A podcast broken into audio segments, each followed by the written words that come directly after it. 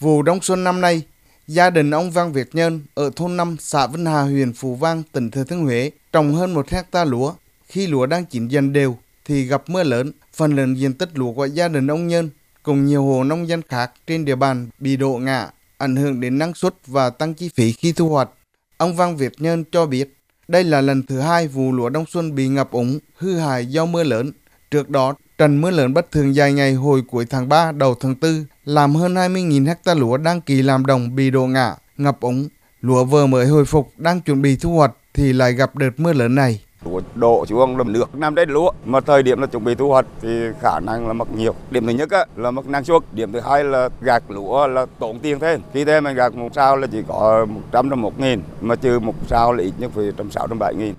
Sở Nông nghiệp và Phát triển Nông thôn tỉnh Thừa Thiên Huế đề nghị các địa phương huy động tối đa công suất các trạm bơm và sử dụng máy bơm lưu động tập trung tiêu úng, thoát nước nhân tại những vùng sản xuất lúa bị ngập úng, đổ ngã, hạn chế thiệt hại đến mức thấp nhất.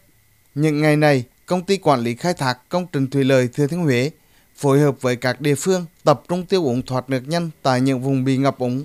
đồng thời khuyến cáo bà con đẩy nhanh tiến độ thu hoạch khi thời tiết tàn ráo. Ông Dương Đức Hoài Khánh, Giám đốc công ty quản lý và khai thác công trình thủy lợi Thừa Thiên Huế cho biết.